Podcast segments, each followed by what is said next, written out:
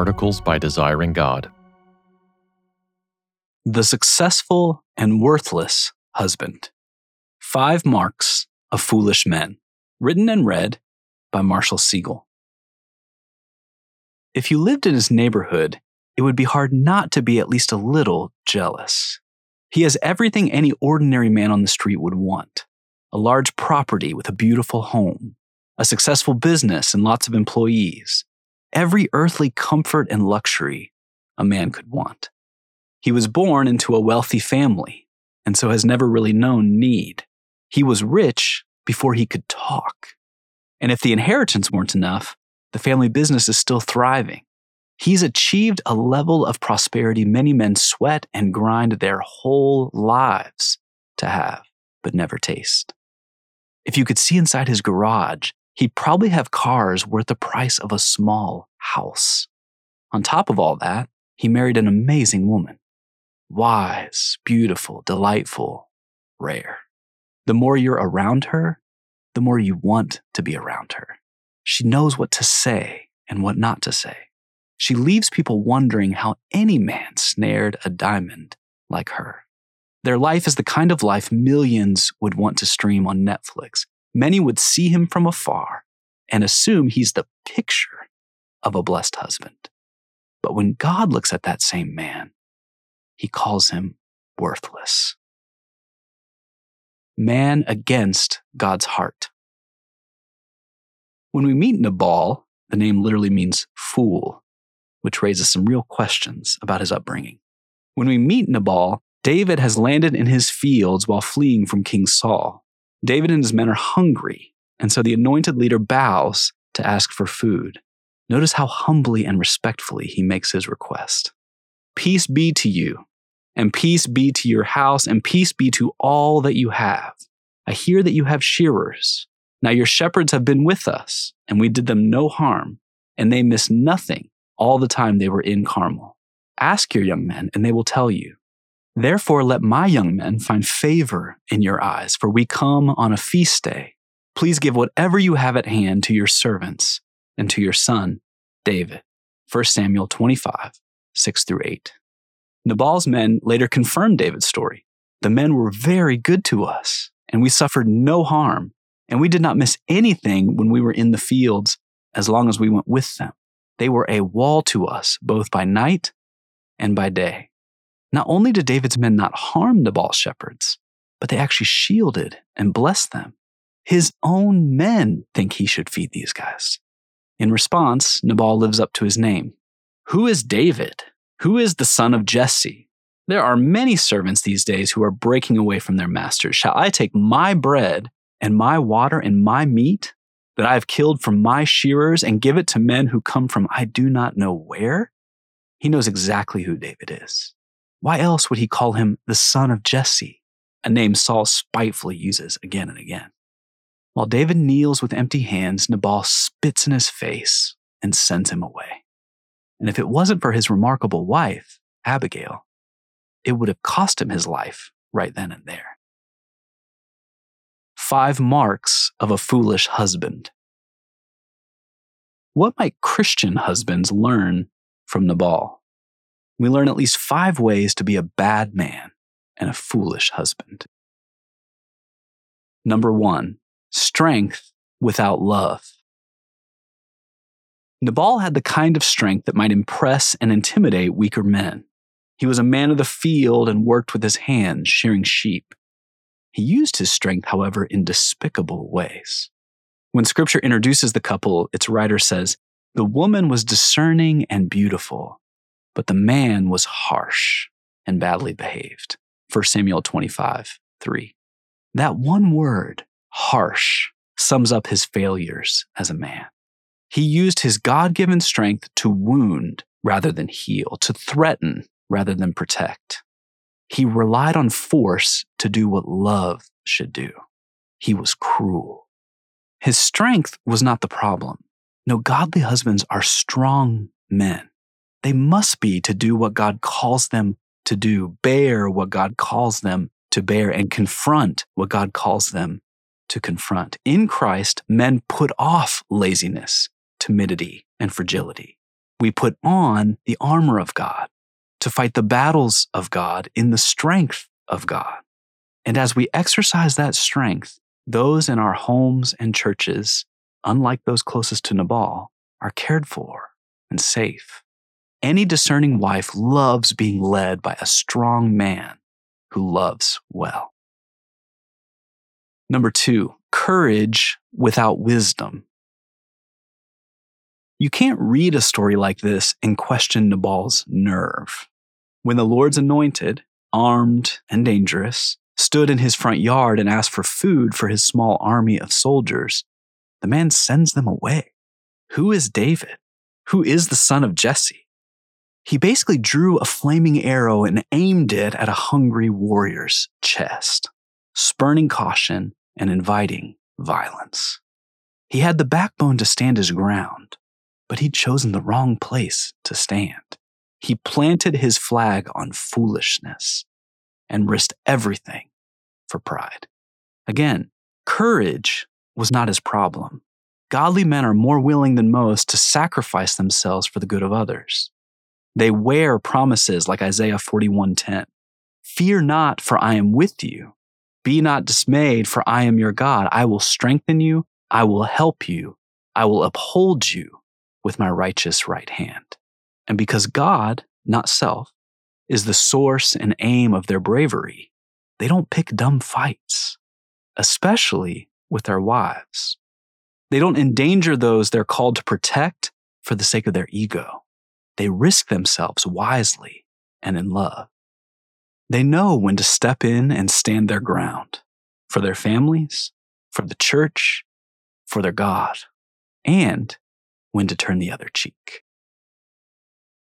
Number three, wealth without generosity. For all the evil Nabal could and did do, God still allowed him to prosper for a time. He had the kind of barns that could comfortably feed a small army. He wasn't just rich, the man was very rich, God tells us. He had 3,000 sheep and a 1,000 goats, verse 2. We're meant to feel the weight of this man's wealth and just how badly he handles it. He could feed David and his men with no significant loss, but he wouldn't. He could have met a hundred needs, but he chose to spend what he had on what he wanted instead. He was selfish and stingy toward every appetite but his own. Nabal had built the bigger barns. He embodied the fool's anthem Soul, you have ample goods laid up for many years. Relax, eat, drink, be merry. Luke 12, 19. And what does God say to that man? Fool, this night your soul is required of you, and the things you have prepared, whose will they be? To which Jesus adds, So is the one who lays up treasure for himself and is not rich toward God. And being rich toward God typically means being generous toward someone else. It means laying up treasure for others, meeting their needs at our sometimes significant expense. Godly husbands are givers, like our Father, not keepers or takers. Number four, success without gratitude. Nabal was running a booming company. His stock was rising. His board was well pleased with the profits. By all accounts, this man's career was a wild success. That is, by all accounts, but one. God looked at all Nabal had achieved and earned, and he saw failure. He saw bankruptcy. He called the whole enterprise worthless. How many men, even in our churches, are killing it in the office and yet losing everywhere else? How many are esteemed by their colleagues and competitors and yet barely tolerated at home? How many of us have endless ambition outside our family and church, but little left over to give where it matters most. Godly men work hard, whatever work they do, as for the Lord and not for men. Colossians 3:23. Christian men do their work with unusual excellence and unusual gratitude. Notice how Nabal talks. Shall I take my bread and my water and my meat that I have killed for my shearers and give it to men who come from I do not know where? God gave him everything and got credit for nothing. And then, when God guarded his servants and sheep, he returned that kindness with evil. Good husbands are relentlessly humble and grateful, even in the little gains and successes. And because they're faithful in the little, God often gives them more. Number five, hunger without self control. Lastly, Nabal was a man mastered by his cravings. The passions of his flesh waged war on his soul, and his soul all too quickly waved the white flag. When Abigail came to find him, he was holding a feast in his house like the feast of a king, and Nabal's heart was merry within him, for he was very drunk. 1 Samuel 25, 36. Even with men of war waiting outside, he reached for the bottle and poured himself another drink. When the people under his roof needed him to rise and play the man, he instead chose to enjoy some mindless, silly, numbing pleasures. He gratified himself and abandoned everyone else. Before we despise him too quickly, don't we sometimes do the same, even if in subtler ways? Do we too easily check out and desert our posts as husbands and fathers? What indulgence in our lives tends to numb our sense of spiritual and relational urgency and responsibility? When the Apostle Paul comes to older men in the church, he charges them, Titus 2, verse 2, older men are to be sober minded, dignified, self controlled, sound in faith, in love, and in steadfastness. When he comes to the younger men, a few verses later, he says simply, urge the younger men to be self controlled, not joyless. Godly husbands are happy men, but not in cheap, easy, superficial ways. Men mastered by grace are men who master themselves. We are not, like many men, relying on football games, smoked meats, video games, or craft cocktails for relief and exhilaration. We're thrilled to be the chosen sons of God the blood bought brothers of Christ, the future kings of the universe. And we enjoy every other earthly gift food and drink, marriage and sex, football and Netflix in moderation to preserve the highest, fullest, strongest pleasure, namely God. Worth of worthy men. Nabal, like a number of other husbands in scripture, teaches husbands what not to be and do. His failures, however, lay out something of a constructive map for us. They teach us that men will be measured, in large part, by how we treat what and whom God has entrusted to us. We'll be measured by how we treat our stuff, our sheep and goats and monthly paychecks. Are we selfless and self controlled or selfish and indulgent? Do the time, money, and gifts we've been given consistently meet real needs around us? For men in the world, what they have is their God, and so they receive and spend it horribly.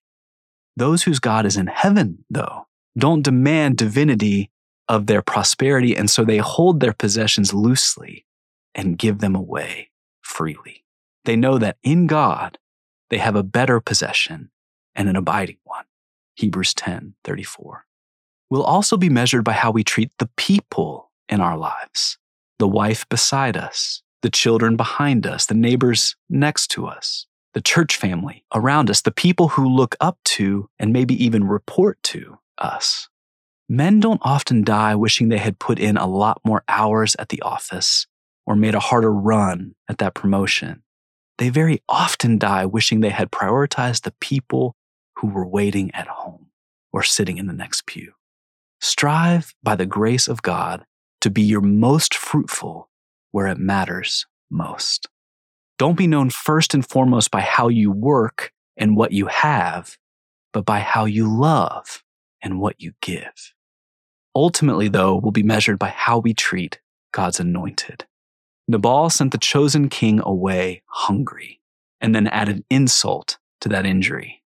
Since then, God has sent a new and greater David, He sent his own son into our world, into our city, even to our front door. So, how will we receive him?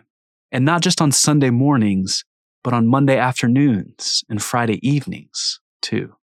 Will we give him more attention than Nabal gave David that day? Will we run to him, prioritize him, praise him, and share him?